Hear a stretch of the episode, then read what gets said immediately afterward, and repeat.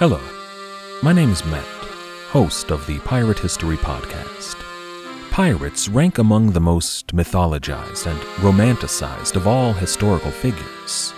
It can become easy to forget that pirates were real people that had real world concerns.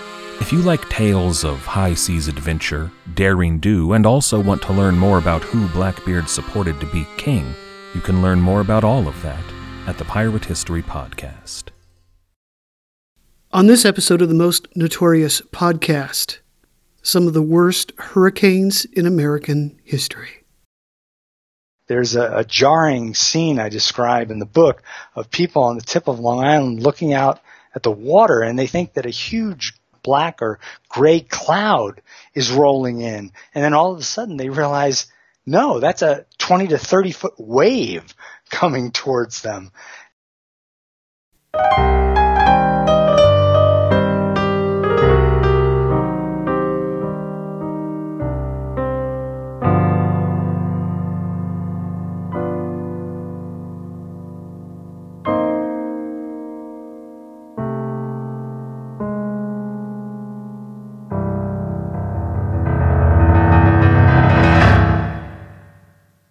Welcome, everyone, to another episode of the Most Notorious Podcast. I'm Erik Rivenes. So, yes, normally we cover crimes and criminals here, but also historical tragedies and disasters.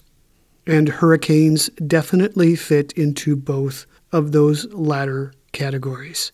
And we are right in the middle of the 2020 Atlantic hurricane season right now, which is predicted to be worse than normal. Combine that with a brand new book out about the history of hurricanes in the Americas, just released last week, and the timing was perfect. It is so great to have as a guest once again Eric Jay Dolin. If his name rings a bell, it is because he first came on the show in September of last year to share stories from his book, Black Flags, Blue Waters, the epic history of America's most notorious pirates. Now he's got a new book entitled A Furious Sky The 500 Year History of America's Hurricanes. And 500 years is an awful lot of history to cover. thank you for coming on again. Oh, thank you for having me back. It's great. So, how did this book come to be? Well, um, most of my books are ideas that I think up. And to, to be honest, I had been thinking about writing a book on hurricanes for a number of years, but I hadn't found a single hurricane that fit the bill because the two hurricanes that came to mind first were the Galveston hurricane of 1900, but there was already a really great book on that by uh, Erik Larson called Isaac Storm. And then the hurricane of 1938, which hit New England, which is where I live. I live in Marblehead, Massachusetts, and everybody around here who's older uh, remembers the hurricane or they've been told about the hurricane. But there were a slew of books written on the hurricane of 1938. So I sort of forgot about the idea of writing a book about hurricanes. And then out of the blue, after the 2017 year of the hurricane, when Harvey, Irma, and Maria hit in quick succession, and everybody was thinking about hurricanes, my publisher contacted my agent and said, Hey, would Eric be interested in writing a book on the history of America's hurricanes? So I was already primed to say yes, but I actually didn't say yes right away. I went off for about a month or two. I did a lot of research and quickly the scope and the, the content and sort of structure of the book came into mind and I said yes. And that's how the book was born. Uh, you, you, know, take good ideas wherever you can get them, and this was a nice confluence of my own interest in these meteorological behemoths and my publisher's sudden interest in these storms as well. So it was a nice uh, meeting of the minds. You have so much experience writing about events on the oceans, the high seas. The subject must have, have come pretty naturally for you. Uh, yeah, uh, I love the ocean. I don't live far from the ocean. When I was a little kid, I had dreams of growing up and being a marine biologist and having a TV show like Jacques Cousteau. So I've always, ocean is sort of in my uh, veins and a lot of my books do have an oceanic component. Hurricanes are things that I've read about a lot because of that. In Black Flags, Blue Waters, there's a story about the 1715 hurricane that struck off of Florida and caused a bunch of treasure ships to sink and that sort of created a gold rush of people who went down to try to dive into the water and retrieve the Spanish treasure. Many of them were unsuccessful, but those, even those who were unsuccessful decided to stick around and hey, I'll try piracy. I'm looking for money. So that was a little hurricane story that was in the pirate book. And I actually reprise part of that story in the hurricane book is just too good to leave out.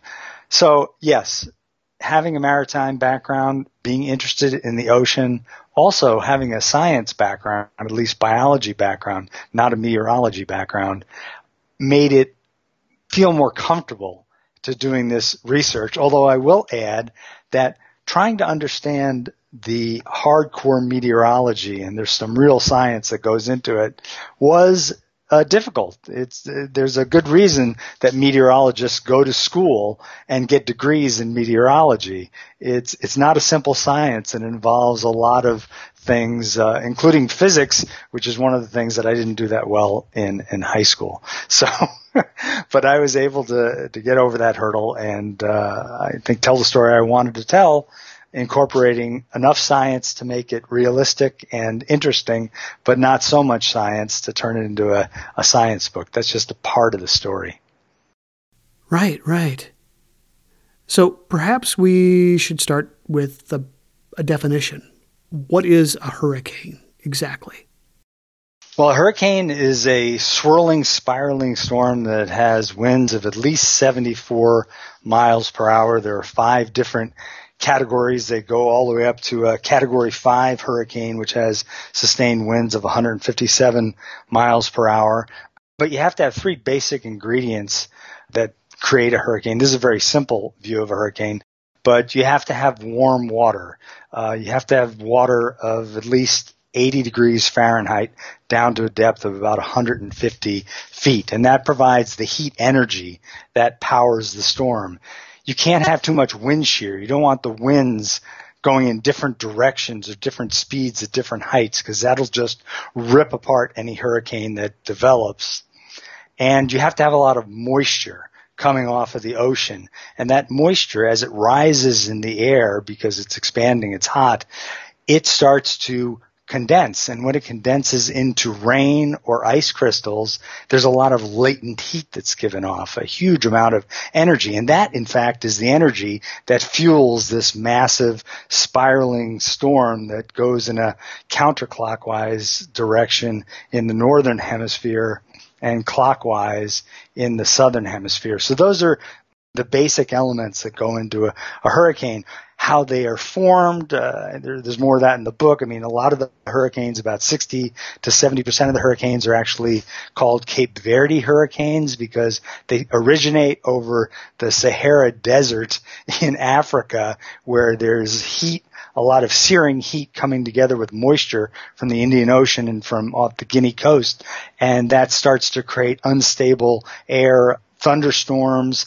And as those get swept across Africa in a westward direction by easterlies. Uh, they it comes off the continent, and then every once in a while, every maybe one every four or five of these e- African easterly waves that comes off the continent starts to develop into a storm. And if it gets to be 39 miles per hour of circulation, circulating storm, it's a tropical storm. And only a few of those African easterly waves actually evolve or migrate from tropical storm to a hurricane. Uh, but that's only about 60%, 60 to 70%. There are some hurricanes that originate in the mi- middle of the Atlantic, and then there are also hurricanes that originate in the Caribbean or the Gulf of Mexico and head north. And I don't want to forget that there are hurricanes in the Pacific that hit Hawaii, but they're very, very rare. We almost had one uh, just a short while ago, Hurricane Douglas.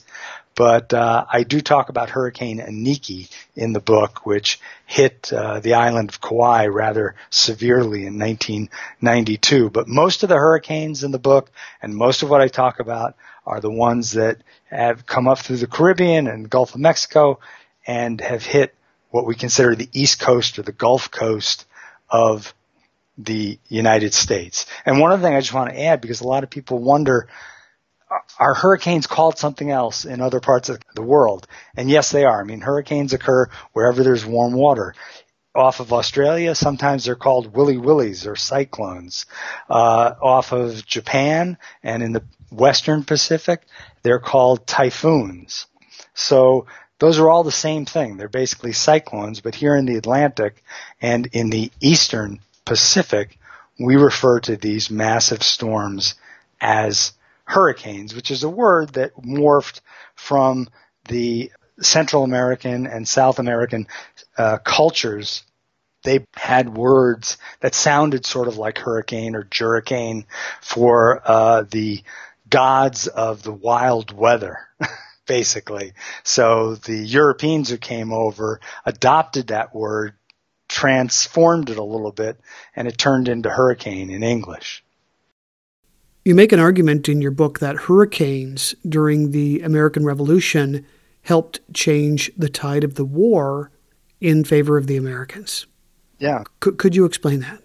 Sure. I mean, th- think about these uh, hurricanes, these massive storms that wreak uh, devastation. It's not a a big leap to imagine that in certain circumstances, if they hit certain areas at certain times, they would not only have an impact on the local environment, the local population, but maybe a broader impact on history. And the example of the American Revolution is one of the best because, as we know, a lot of hurricanes uh, pummel Caribbean islands.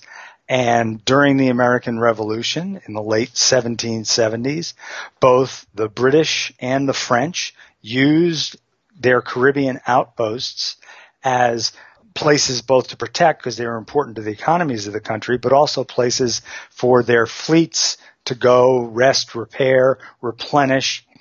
And the Americans, of course, desperately wanted the help of their new French allies to turn the tide against the British. And two massive hurricanes hit the Caribbean in 1780. Uh, the Savannah Lamar hurricane and the Great Hurricane of 1780. And they killed tens of thousands of people. They destroyed numerous scores of British and French ships, killed many uh, French and British mariners and soldiers. And one of the lessons that the French drew from these hurricanes in 1780 was, you know, we don't want to be here next year during hurricane season. It's a little bit too dangerous. So they had been toying with the idea of helping the Americans fight the British at some battle along the East Coast. But they spent the winter of 1780 and 1781 repairing their ships, resupplying, and they decided the next summer when hurricane season rolled around again, it's a good time now to go north and we're going to help our allies. And they ultimately, uh, de Grasse's fleet, uh, the French fleet, ultimately helped fend off the British fleet and the Battle of the Capes or the Battle of Chesapeake while George Washington and the French troops were battling Cornwallis in Yorktown. And they were able to, the American and French combined troops, with the protection of the French fleet, which kept the British fleet at bay and basically ran them off, they were able to force uh, Lord Cornwallis, General Cornwallis, into surrendering. And that's the famous surrender at Yorktown. And that didn't end the American Revolution. A lot of people think it ended the American Revolution. It didn't. It certainly helped kickstart the move towards peace negotiations, but there were still a couple of years left before the peace came and there were still battles to be fought. But there is no downplaying the strategic importance of the Battle of Yorktown and uh, most historians would agree that it definitely turned the tide and was the most important battle in the entire war. And part of the reason for that battle ending the way it did was because of those hurricanes that had struck in the Caribbean just the year before. Were there scientists during that era attempting at all to predict hurricanes? Uh, not so, not so much at, at this time. I can go back in time. There's a very interesting story which I talk about in the beginning of the book about Christopher Columbus because he's the first Westerner to come into the Caribbean, finding the quote unquote New World, which of course had been found by the native natives uh, centuries and millennial before, millennia before, and also the Vikings if you count North America.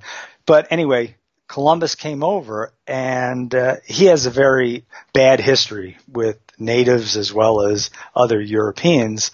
But putting that aside, one of the things that he did do is converse with a lot of the natives, especially the Taino Indians that he met in the Antilles.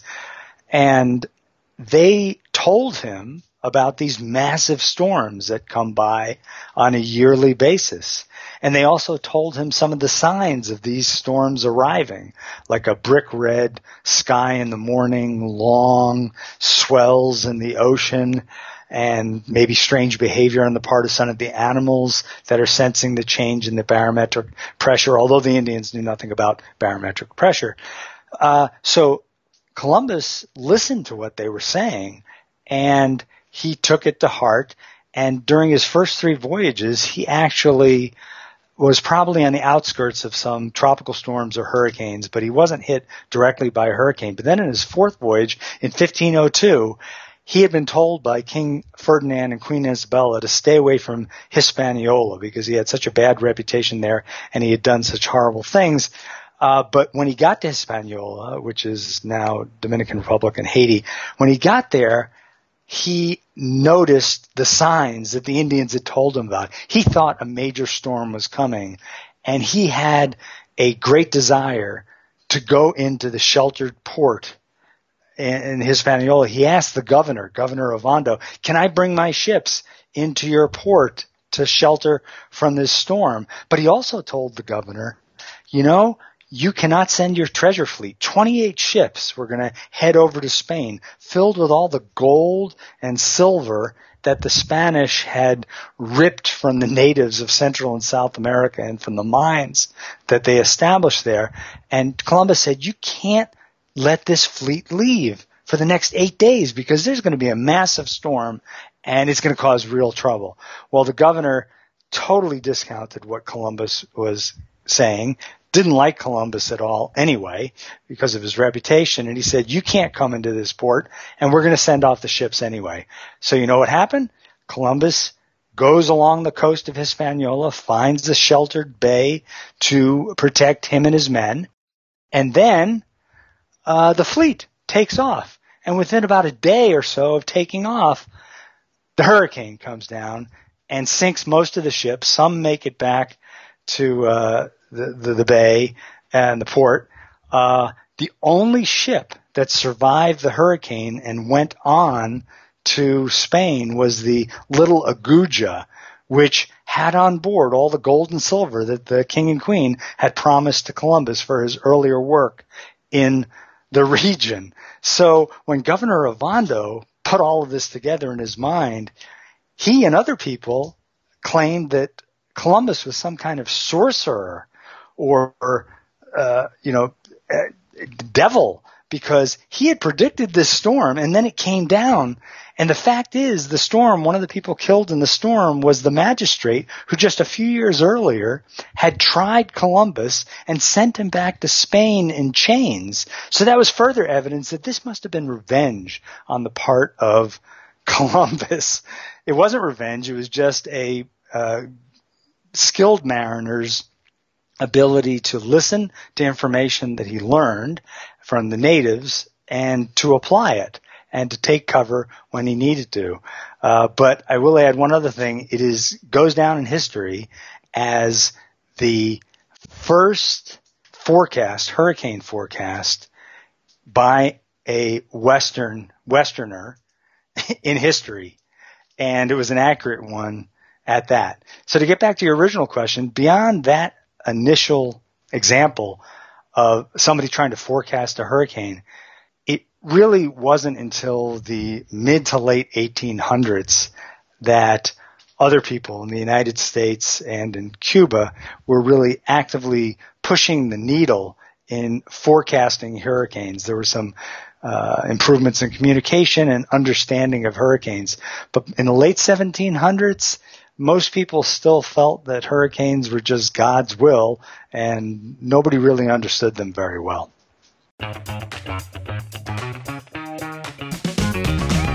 Hey there, I'm Dylan Lewis, one of the hosts of Motley Fool Money. Each weekday on Motley Fool Money, we talk through the business news you need to know and the stories moving stocks on Wall Street. On weekends, we dive into the industries shaping tomorrow and host the experts, authors, and executives that understand them. Tune in for insights, a long term perspective on investing, and of course, stock ideas. Plenty of them. To quote a listener, it pays to listen. Check us out and subscribe wherever you listen to podcasts. Everybody shush! William Shatner has something to say. Kat and Jethro, box of oddities. What do you do when the woman you love dies? Well, of course, you dig her up and you live with her. Aww. The show examines weird things. There are plenty of old photographs from this time period of children out in the streets playing in and among the dead horse carcasses. Oh, I miss those days. Things used to be so much simpler. Kat and Jethro. Then there's the urine wheel, which sounds like a really bad game show. Thing done weird things.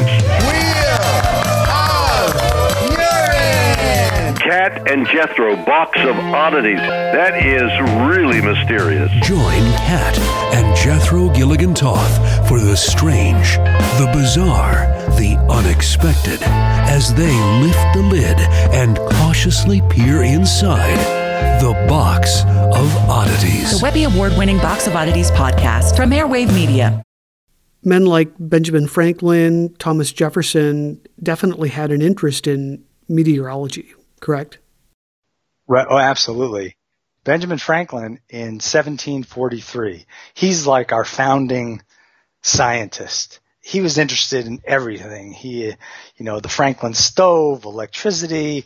He was very inquisitive. The Gulf Stream, he helped identify the Gulf Stream, but he was open to almost any discovery. And in 1743, uh, one night in 1743, I think in September, he wanted to go out and see a lunar eclipse. He was in Philadelphia. So he walked outside, but then he was sent scurrying inside because the winds picked up, the rain started to fall, clouds came in, and this terrific storm with winds from the northeast ruined his chance to see the lunar eclipse. Now, because the winds were coming from the northeast, he thought the storm had come from Boston, essentially. And so he was very surprised to hear from his uh, brother that no, in Boston, the people a couple of hours earlier, or roughly about the same time actually, they had been able to go outside and see the lunar eclipse. And then a couple of hours later, this massive storm rolled into Boston. So using that piece of information and also interviewing a bunch of people between Philadelphia and Boston, Benjamin Franklin suddenly discovered that this storm, instead of coming from Boston down to Philadelphia, it had gone from Philadelphia up the coast to Boston. Now he didn't know that he was on the left side of a hurricane. I mean, he knew it was a hurricane, but he didn't really understand the dynamics of a swirling storm. But he was on the left side of the hurricane. On the left side, the winds are coming back in this counterclockwise direction. And uh, so he was the first person to posit that hurricanes had forward motion. They didn't erupt in one place and then die in the same place, but they had forward motion, and that motion could be contrary to the direction in which the winds that you were experiencing were coming from. And that's exactly what was happening. Now, Thomas Jefferson was a amateur everything. I wouldn't call him an amateur. I mean, he, he made some real contributions to science, but he used to keep a log of weather, a daily log of weather, I think for about four decades, because he was hoping to come up with the rhyme and reason of weather in an effort to better predict weather and mainly because of agricultural concerns. He was a famed farmer, as everybody knows. He didn't really focus any attention on hurricanes, but he did mention toward the end of his life how sad it was that meteorology, such an important pursuit, had not advanced much at all in recent decades and this is during the age of enlightenment, the age of reason, when, you know, Linnaeus and Newton and all these people were discovering fantastic things about the natural world and our place in it. But meteorology, a sort of a lesser science at the, at the time, didn't make much forward progress. And certainly between the time of Benjamin Franklin in 1743 and the early 1820s, there was essentially no progress in the understanding of what hurricanes uh, were, how they originated, and how they behaved. Interesting. So, who was responsible for progressing the study of hurricanes and weather prediction in general in the mid 19th century? Yeah, it was a, it was a number of people. One of the most interesting to me was a guy named William Redfield. He lived in Cromwell, Connecticut, and uh, he uh, was a very inquisitive young man. And fortunately, there was a doctor nearby who allowed him to use his extensive library uh, to do research, and he was especially interested in science. Um, he learned to be a saddler, and uh, he opened a small store and he wasn't a meteorologist per se, but something happened in 1821. There was a massive hurricane that went through uh, New England. It hit Connecticut as well. Unfortunately for Redfield, his wife had died and in childbirth, and the son that was born died a few uh, days or weeks after. So William Redfield had the very sad task of traveling from Cromwell, Connecticut, 70 miles to the north and to the west to go to Stockbridge, Massachusetts, where his in-laws lived to inform them of this horrific news. But he, always being curious, he was observant of his surroundings and he noticed that in Cromwell, all of the trees, a lot of trees had been knocked down and all of them had been knocked down with the crowns of the trees facing towards the northwest. And then when he got to Stockbridge, he realized that the crowns of the trees were facing to the southeast in the opposite direction. And he's trying to figure out how could that have happened in a span of 70 miles? The winds were obviously coming in different directions. And then he came up with his aha moment. This storm must be a spiraling or actually a circling storm. There must be a big circle of wind.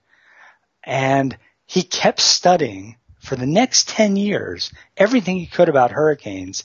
And he had developed a pretty good theory of hurricanes that they were these circular storms with a calm center and that, that rotated in a counterclockwise uh, direction in the in the northern hemisphere, and the winds got stronger and stronger as you got towards the center of the storm until you got into the eye that was very calm. But he hadn't shared this with anybody. But then in 1831, he's on a steamboat, and by this time he's a successful businessman, and he owns steamboats. He makes steamboats. He's on a steamboat, and there's a Yale professor on board, uh, Denison Olmsted who was a well-known scientist. They struck up a conversation because Redfield wanted to learn a little bit about his theory of hailstorms, Olmsted's. Well, during the conversation, Olmsted suddenly realized he was in the company of somebody who knew a lot about meteorology for an, an amateur. And Redfield decided to share his conclusions about what hurricanes were. And Olmsted was thunderstruck. He said, this is great. You've got to report this in the scientific literature. Redfield said, no, uh, nobody's going to take me seriously. I'm an amateur. And finally, Olmsted convinced him only after he agreed, because Redfield asked, agreed to help him prepare the paper. And that's what happened. Redfield uh, published a couple of seminal papers that basically described what he had found about hurricanes. But that was only the beginning of the great storm controversy of the mid 1800s because there was another actual scientist named James Espy who also had a theory about hurricanes. And he's the one that posited that hurricanes are giant heat engines where basically warm, moist air travels up and condenses and releases latent heat. And because nature abhors a vacuum, as this warm, moist air travels upward, the wind rushes in from the sides to fill the void. Now, his theory of a hurricane is not that it was circular, but basically, I mean, it was somewhat circular, but really his theory was that all the winds were rushing inwards as if you're looking at a, a spoke of a wheel. You're looking at a wheel and all the spokes go right into the center. And he thought all the winds were rushing into the center. So that was a little bit different from Redfield. And they got into this big controversy through the press and the scientific literature, and they each had their acolytes. And uh, both went to their graves in the late 1850s and 1860 thinking that they were right, but both were partially right and they were partially wrong because what neither of them really understood was the Coriolis effect, which another amateur scientist, a guy named William Ferrel, had uh, taken the Coriolis effect, the science that had been developed by Coriolis earlier in the century, and applied it to meteorology and winds and how they move on the surface of the earth. And basically what he found is that in the northern hemisphere, any winds that are going in a certain direction because of the Coriolis effect and because of the spinning of the earth, they will be deflected a little bit to the right. So if you think about it, any winds that are rushing into the center, like Espy thought, they're going to be diverted to the right. And it's going to create a spiraling hurricane or spiraling storm. Not a completely circular one like Redfield thought, but not one in which the winds rush into the center like Espy thought, it was sort of a combination of the two. And once those three things were all put together, Redfield's, Espy's, and Ferrel's work were all melded together, we get our basic understanding, which still holds today, of what a hurricane is. This mass of spiraling air uh, swirling into the center with a calm eye, with the strongest winds near the wall of the eye or in the wall of the eye and it is the latent heat of condensation which gives a lot of the energy uh, to the storm. So it, it's really it was a fun part of the book to write. It was something I knew nothing about, but uh, it, it, was it, it's really fascinating to see how science and debate over scientific findings ultimately pushes you towards a usually a much better understanding of the phenomena that you're trying to explain. Yeah. So you've studied all of the major, and I'm sure a lot of the minor hurricanes in American history. What, in your estimation, was the worst? that's uh, that's a tough that's a tough one. But if I take it just in terms of the human toll, it's clear which one was the worst at least from the United States perspective. If I'm talking about the worst, just in sheer numbers, you have to go back to that great hurricane of 1780, which may have killed as many as 22,000 people, still the all-time record for a hurricane in the Atlantic. Uh, but if you're just focusing on the United States and America's history, then the Galveston hurricane of 1900 is far and away the winner. and this is a, something you don't want to win. This is not a category you want to win, but at least 6,000 people were killed, and it's likely the number is much higher because there were a lot of people vacationing in Galveston, and there weren't as good records back in 1900 uh, about not only that, but also migrant workers that were in the area. So some estimates have as many as 10 or 12,000 people dying, and that still ranks as the single uh, worst in terms of death count uh, natural disaster in American history. And it is pretty dramatic and also equally dramatic is it basically leveled the entire city and island of, of Galveston. So that's pretty dramatic. The Great Hurricane of 1938 is one of my favorites because I live in New England. You know, everything's local. Politics is local. Well, history is somewhat local. I get more excited by history that is near where I live and near where I grew up and also closer to me in in time. And that's the greatest single disaster, natural disaster in New England history. And only about 600, only, only about 680 people died, but tens of thousands of houses and boats were destroyed.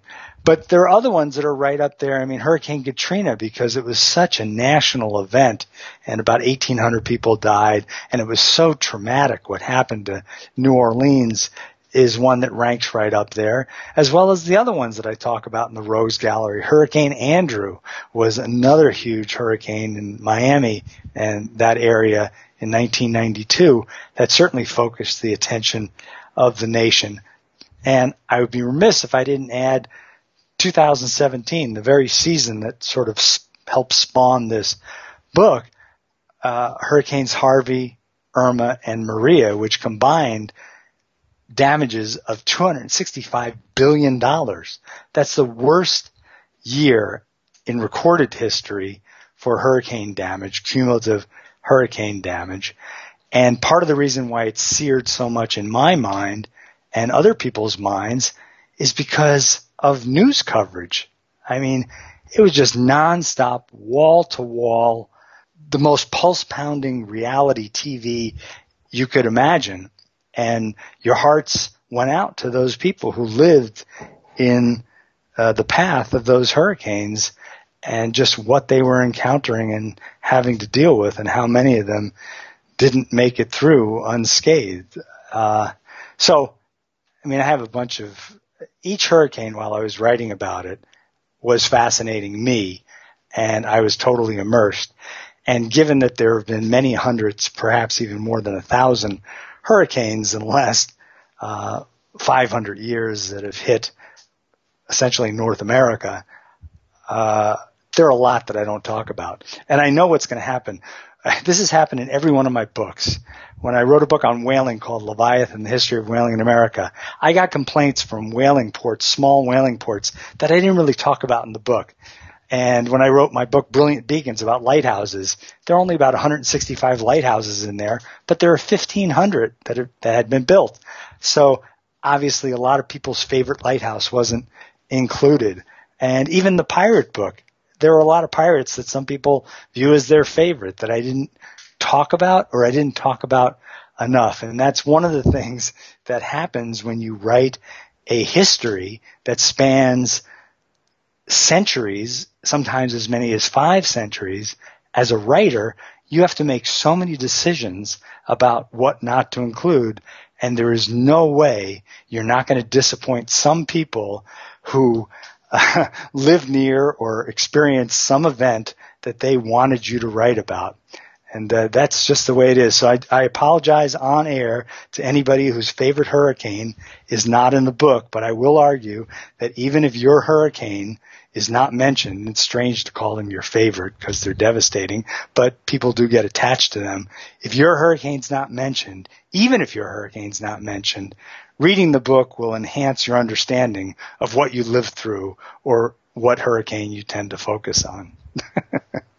yeah, it's like asking, uh, who's your favorite murderer? yeah, yes, exactly.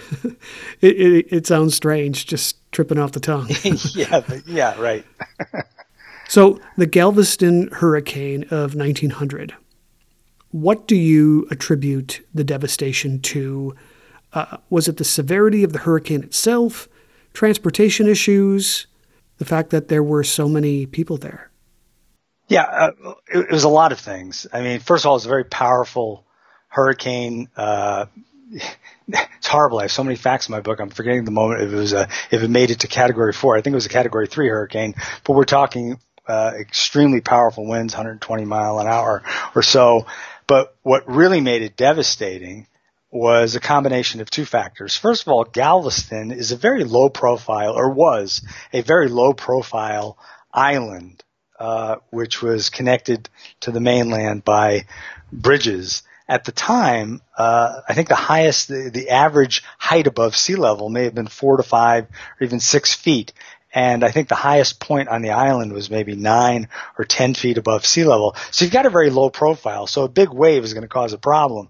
But also, uh, Galveston has shallow water that goes way offshore. And one of the things they didn't understand at the time, meteorologists didn't understand, is the impact of the storm surge. Basically, when a hurricane is heading towards a location, it's pushing a mound of water before it. They can get bigger and bigger depending on how strong the hurricane is. And unfortunately, that mound is at its greatest height on the right hand side of the hurricane. And it was the right hand side of the hurricane which plowed directly into Galveston. And because the water is so shallow, it, it, it, it, the water just keeps mounting up. It doesn't have any place to go. It can't escape into deeper water, which happens to some degree with hurricanes that hit coasts that are a little bit deeper.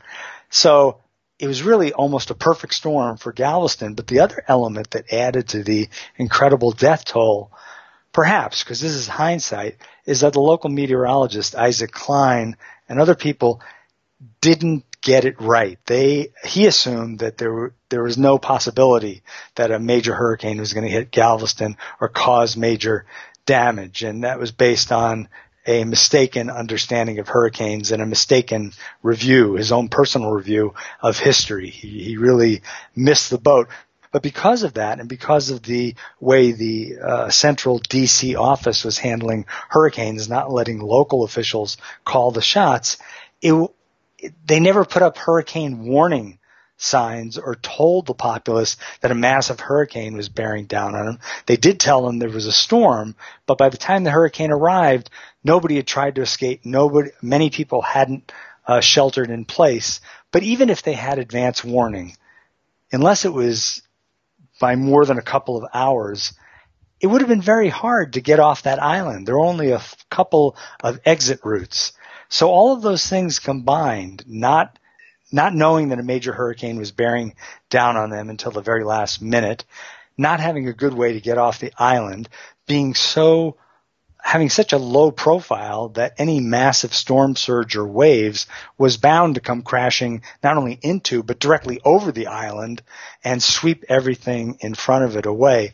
All of those things added up to make it a massive disaster.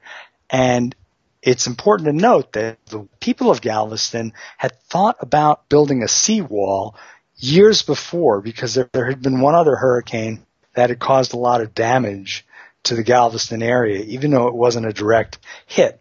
But there was an out of sight, out of mind mentality. And a few seasons later, there was no other, no other hurricanes and the local Chamber of Commerce and the people decided, eh, we don't need a, a seawall. Well, after the hurricane of 1900, they brought that idea out of mothballs and they not only built a, an enormous, very long and 16 foot high concrete seawall, they also literally raised the height of the whole island as much as 15 or 16 feet. They jacked up all the buildings. They brought in fill from offshore and they created a new higher Galveston that is rimmed by a massive wall.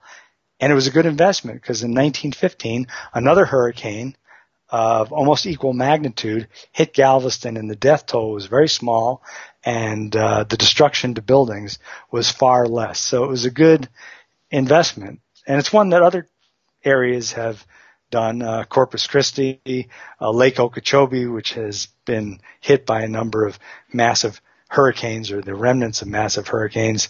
Uh, there's now a huge berm and wall around that to keep the lake from sloshing out and destroying all the communities that ring the lake.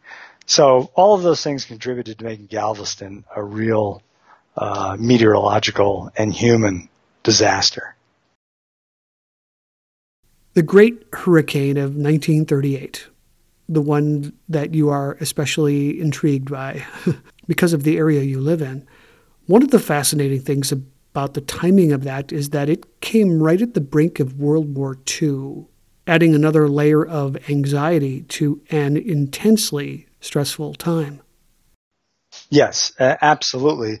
Uh, in fact, uh, the people on Long Island and Connecticut and New York the same day that the hurricane hit in uh, 1938 were reading about uh, Hitler's vitriolic speeches and his taking over of Sudetenland, and he was already starting to march on parts of Europe with very little uh, opposition at the time from European powers, and certainly uh, none from uh, the United States.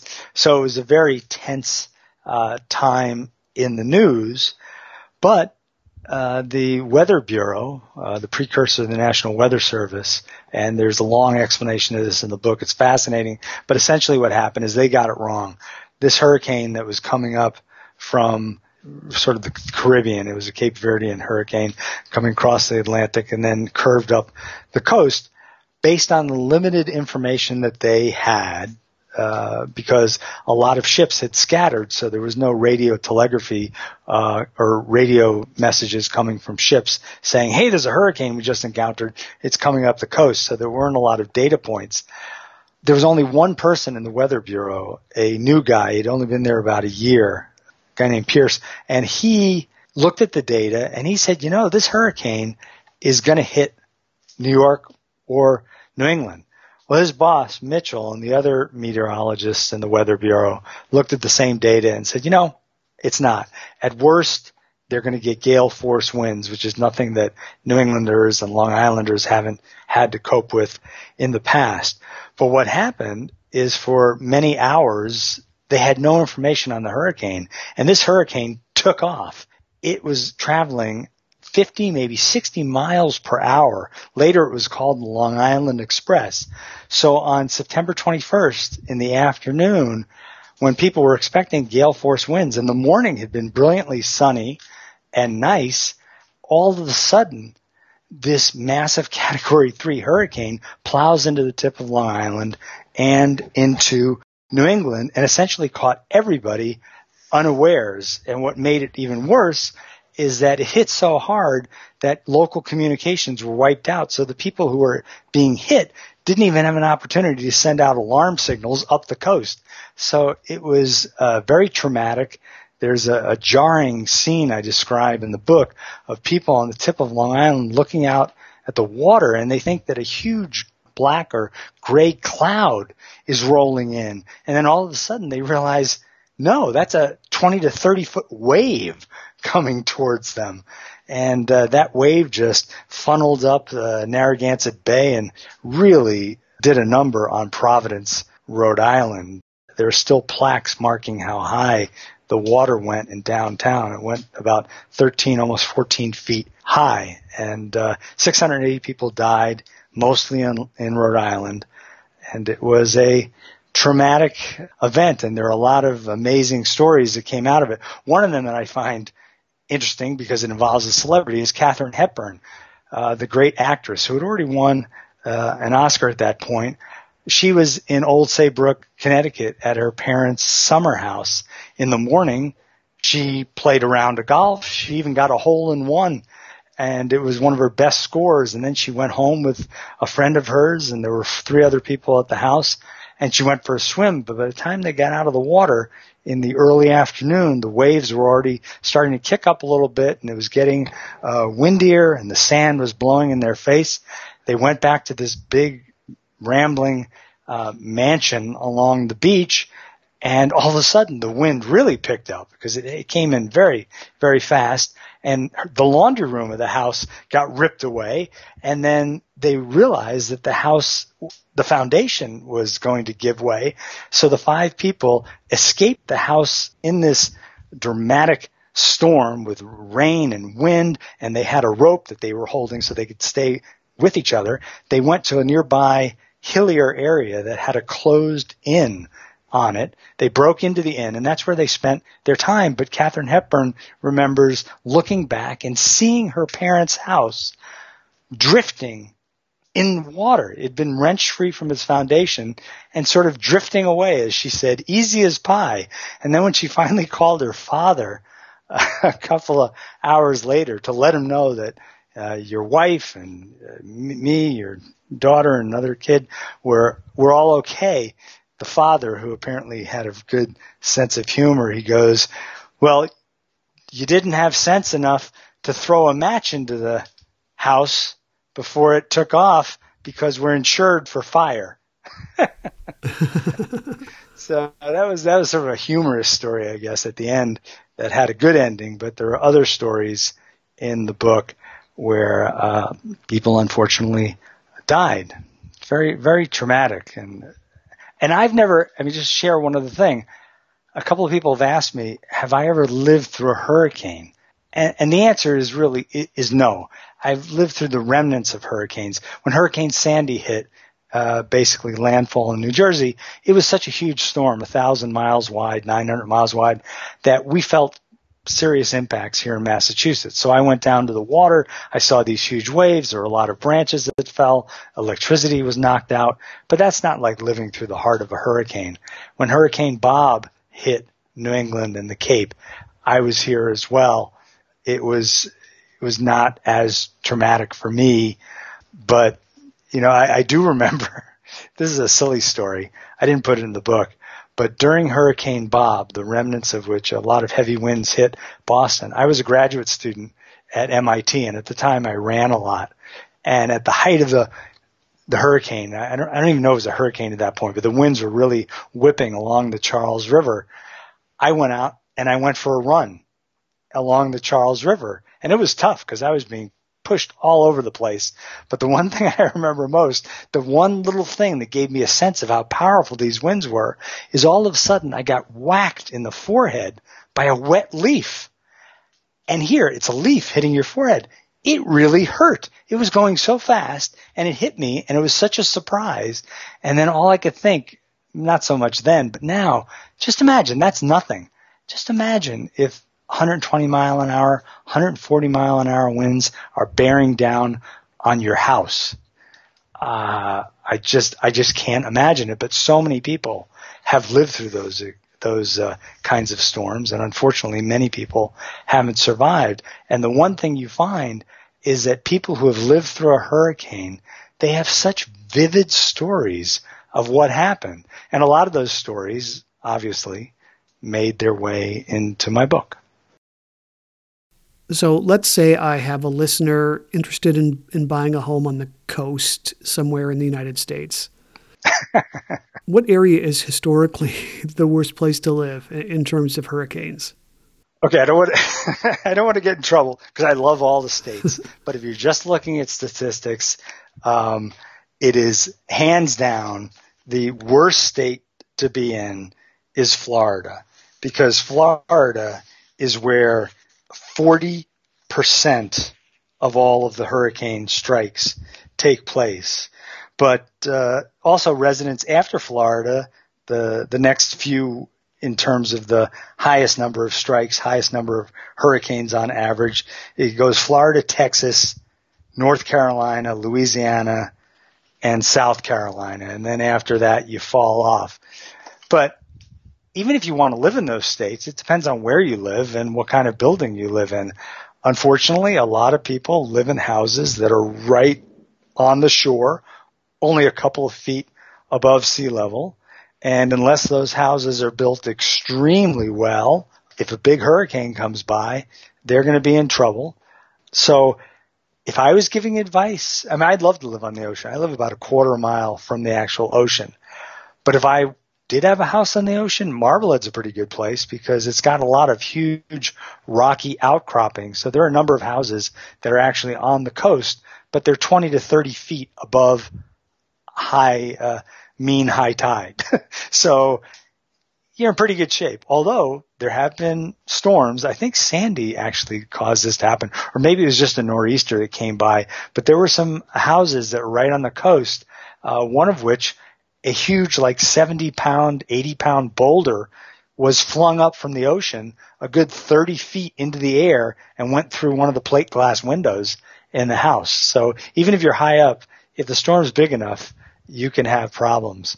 But they're definitely, Florida is the place that gets hit by the, the most hurricanes and the most tropical storms and uh, makes sense. It's just sort of sticking out there like a thumb, the bottom of the uh, the country, and surrounded by very warm water. And right now, as we're as we're talking and recording this, uh, tropical storm, I think it's called Isaias. I, I, I'm not sure how to pronounce it, but is heading towards Florida. Whether it'll hit Florida and whether it'll become a hurricane, we don't know. Uh, so I won't give real estate advice. Live where you want, but just be smart about it and do your d- due diligence and make sure you're not putting yourself intentionally in harm's way. So we're all familiar with Hurricane Katrina. It was national news 24 hours a day uh, for weeks. And on your list of most hit, Louisiana is definitely there. Uh, the, the state was ill equipped for with their levees and everything for the intensity of Katrina. Are, are you surprised at this point in the, in the 21st century that we haven't learned our lessons from hurricanes in the past and better prepared ourselves? Uh, yes and no. Certain areas have, uh, you know, have great evacuation plans in place, uh, have a populace who understands the, the real threats and is willing to give local pol- politicians the benefit of the doubt, even if they make a wrong call and they'll, they'll evacuate. Uh, other parts of the country are perhaps not as hurricane aware or concerned, but the real issue is to defend against hurricanes like in Louisiana or New Orleans, to build a good levee system is incredibly expensive and to maintain it and to have good evacuation plans. This takes a lot of planning, a lot of forethought, and oftentimes a lot of money and money is often in short supply and there may be other uh, needs that people feel are more immediate or more urgent. So any kind of hurricane planning, whether it be individual planning or societal or local community planning, is is uh, contingent upon the resources you have and the time you have to put into it. But what was happening in Hurricane Katrina, it wasn't just that the levee system was not properly maintained and parts of it were shoddily built. That's certainly true. It was designed to handle a category three hurricane, which is exactly what Katrina was, but clearly it could not handle Katrina. But there are other things that went into it. One of them is that Louisiana, just like a lot of coastal areas, is famous for decades and centuries worth of decisions that sacrifice coastal wetlands for development coastal wetlands are nature's answer to absorbing the impact of hurricanes in effect. They have been there since time immemorial and they've lived through hurricanes and they don't get totally washed away. They can get damaged, but, uh, natural ecosystems and wetlands are amazing sponges and sort of breaks on the waves and surges that come in from hurricanes. But Louisiana had uh, eliminated hundreds of thousands uh, of acres. I think I think the equivalent of the size of Delaware um, or more. Again, I can't remember if that's per year or over time, but those decisions, those development decisions, create a ticking time bomb. Plus, New Orleans, the area that got hit most heavily, most of the city is uh, six feet under sea level. So it's like a big dish surrounded by walls. It's almost inviting uh, flooding at some point if you breach the walls. So it's an interesting place to have put a city. And even back in the 1800s, there were levees around uh, New Orleans because they knew they had to protect from the Mississippi River and Lake Pontchartrain and other things, uh, and the Mississippi and uh, the Gulf itself. So New Orleans had a lot of structural problems built in that when the big one, as they called it, finally came by, and this wasn't even a truly huge one. At one point, Hurricane Katrina was a category five. If it had stayed a category five, just imagine how much worse. And it's hard to imagine how much worse it could have been, but it could have been a lot worse. Plus, Katrina didn't hit New Orleans head on, but it still delivered a mighty blow.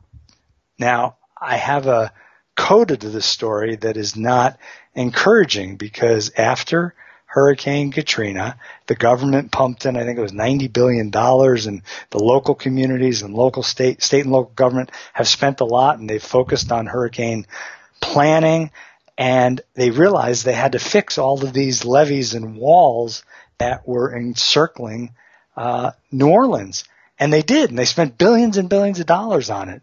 But while I was researching the book, uh, I discovered a Federal Register notice and a civil engineering report done by, I think, the U.S. Army Corps of Engineers. And basically the punchline is that after investing all of this money, the new ring of protective structures are slowly sinking into the sediment around New Orleans and they're not going to uh, give the kind of protection that they had been built to give. And right now they're trying to figure out what to do about that, the subsidence. And so it might be that if another Hurricane Katrina came along, another category three that didn't even hit New Orleans head on, given the state of the current protective armature around the city, there might be another disaster. You just don't know. I'm, I'm not predicting that, and I hope that never happens.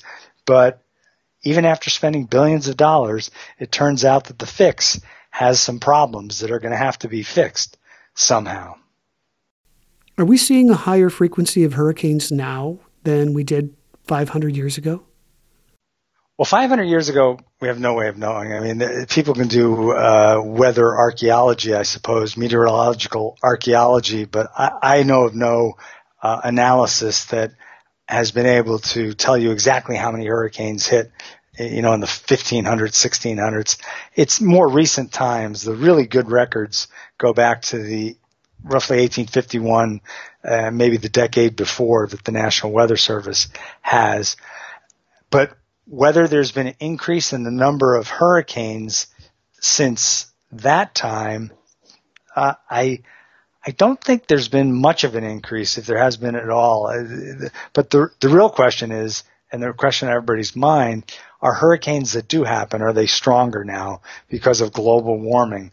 And there are hundreds, if not thousands, of scientific studies that clearly show that a warming world is likely to cause stronger and wetter hurricanes. It might cause hurricanes to slow down and linger in place. Uh, but uh, determining a clear cause and effect impact and telling us exactly what hurricanes are going to be like and how many of them there might be and how strong and wet they might be in the future in a warmer world. The science is not quite there. there. There's there's a lot of unknowns. It's very difficult to model that. Although after my book was published, there was another very reputable scientific study that made a stronger link over the last 30 or 40 years showing that there has been an uptick in the number of major hurricanes, which is category three and above. Uh, but if you're a policy person and if you're a betting person and you want to protect yourself from a even fiercer future, I think personally that it is a very good bet, not only because of hurricanes, but because myriad other reasons for us to take global climate change and global warming seriously and do what we can to minimize the increased warming of the world. Because it's not just hurricanes that might get worse. There are a lot of other uh, things that are going to happen that we're not going to like at all. So uh, anyway, I, the epilogue of the book talks about the science, what we know about hurricanes, and the interaction between that and global warming. And it's becoming, it's very persuasive. There's mounting evidence, but it's not a slam dunk. We, we, the scientists would be the first to tell you there are still some unknowns. It's very hard to model the future. But what we do know and what the best minds who have been working on this tell us is not encouraging at all. Oh boy. Well, I've got one more question that will hopefully offer a bit more levity here at the end. Who came up with the crazy system of, of naming hurricanes? yeah, that's a fascinating story. Um, essentially, let me tell you real quick because I know we're coming to the end of our time you know, going back centuries, people would name hurricanes, you know, the Great Colonial Hurricane, the Hurricane of 1938, just the year it happened, or maybe something about the locality where it happened, the Lake Okeechobee Hurricane of 1928. But then in the 1940s, the military in the Pacific started naming hurricanes after women. And that goes back to a guy named Clement Wragge in Australia. You have to read the book to get his story. It is one of the most interesting stories in the book. But anyway, he used to call hurricanes or cyclones that took place off Australia after Tahitian maidens. And that plus a very famous book called Storm by George Rippey Stewart in 1941, which was sent to all GIs, which also called a storm Maria, Mariah that's probably the reason that the Pacific in the Pacific Theater during World War II, they were calling typhoons female names. But in the Atlantic, in the early 1950s, the Weather Bureau decided to use a Navy, Army Navy phonetic al- alphabet like Able, Baker, Charlie. And then there was another phonetic alphabet that other people used, and it started to get confusing. But finally, by 1956, the Weather Bureau decided to name hurricanes after women. And there was some pushback. Some women complained that it's really horrible to equate a woman's name with this, this vicious meteorological event. Uh, another woman said that she would much rather be have her house be struck by a, an unnamed hurricane than one named after one of her husband's former girlfriends. but despite despite the protestations, the Weather Bureau went ahead and started in I think 1956 it was naming hurricanes after women. But then in the 1960s, what happens? Well, the women's movement really takes off. It had been going strong for many many decades, of course, but a different phase of it started to take off in the 1960s. The National Organization of Women was very active, and one of the vice presidents, Roxcy Bolton from uh, Florida, decided she didn't want hurricanes to be named after women, and she was infuriated because all of the news would report on hurricanes and call hurricanes, you know, witches and and uh, Uh, actually some called them sluts and vicious and mean and all these nasty adjectives associated with female named hurricanes. So Roxcy Bolton tried to get the Weather Bureau to change the naming system. She recommended, why don't we call them himicanes instead of hurricanes? Or why don't we why don't we call them after, name them after senators? Because senators likes having things named after them. Well, that didn't go anywhere. Uh, she tried valiantly, but then Jimmy Carter was elected, and Jimmy Carter appointed Juanita Kreps to be the Secretary of Commerce, the first female Secretary of Commerce who was an avowed, uh, self-identified feminist. Well, she knew what Roxcy Bolton was doing, and she had heard that Australia a few years before started naming hurricanes or typhoons or cyclones after men, men and women on an alternating basis. And she thought that that's what the United States should do. At the time, the World Meteorological Organization was in charge of naming. So with American influence, in 1979, we got the system that we have today, which is where we name hurricanes alternately after men and women. But this summer is going to be apparently a very active hurricane season. We've already had uh, nine tropical storms, a couple of hurricanes, and uh, we might break records. And tropical storms get named, and that name gets transferred to the hurricane if it if it becomes a powerful enough storm. It makes that leap. If we have more than 21 tropical storms, named tropical storms, they're going to have to go to the Greek alphabet because each of the lists that alternates between men and women only has 21 names on it. So it might be this uh, this summer that we run out of male female names. Wow, that's that's wild. so, what is your favorite song from the musical Paint Your Wagon? oh, they call the wind Mariah because that actually has something to do with that that book called Storm by uh, George Rippey Stewart, which was a huge bestseller in the early 1940s. Even though that movie is about a mining town and is not about a hurricane, uh, in his book he said that the storm that he named Maria, or that the meteorologist in the book named Maria, it should be pronounced Mariah, not Maria. And that's a great song. In fact, while I was researching the book, I uh, listened to it multiple times on on YouTube, uh, and it's it's it's a wonderful, powerful song. oh, it's a great song. Uh, Clint Eastwood sings sings it, doesn't he? Not that I know of. There's, I don't think it was Clint. I don't think it was Clint Eastwood. I can, I can, I can envision the actor now. It, he's a good-looking guy, but I don't think he was Clint Eastwood. But maybe in a later version, maybe, maybe Clint Eastwood. I wouldn't put it past him. He can do anything. I know Lee Marvin is in it, but but I thought yeah. Clint Eastwood was the other guy. I, I'm probably wrong. Everybody's going to be googling it now. well, well, this has been great. So, your book, uh, when is it available, and can you tell us more about that? Sure. It publishes on August 4th, uh, and this is going to be the strangest book launch I've ever lived through. Uh, between COVID 19, uh, Black Lives Matter, the election, the protests in various cities. I mean, there are so many enormous, huge news stories, and especially COVID 19, which has turned almost all of my book talks into virtual talks and closed down a lot of bookstores or made browsing more difficult.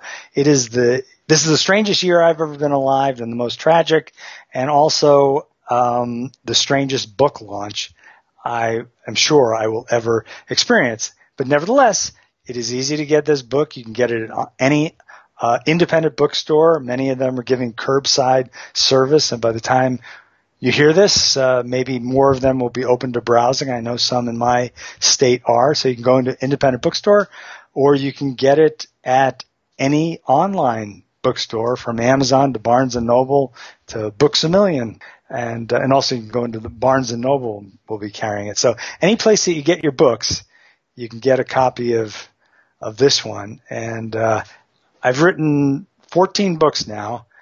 And I think, and I'm not just saying this, I think this is one of my best. It was really fun writing it. I, I think it's a very dramatic and easy read.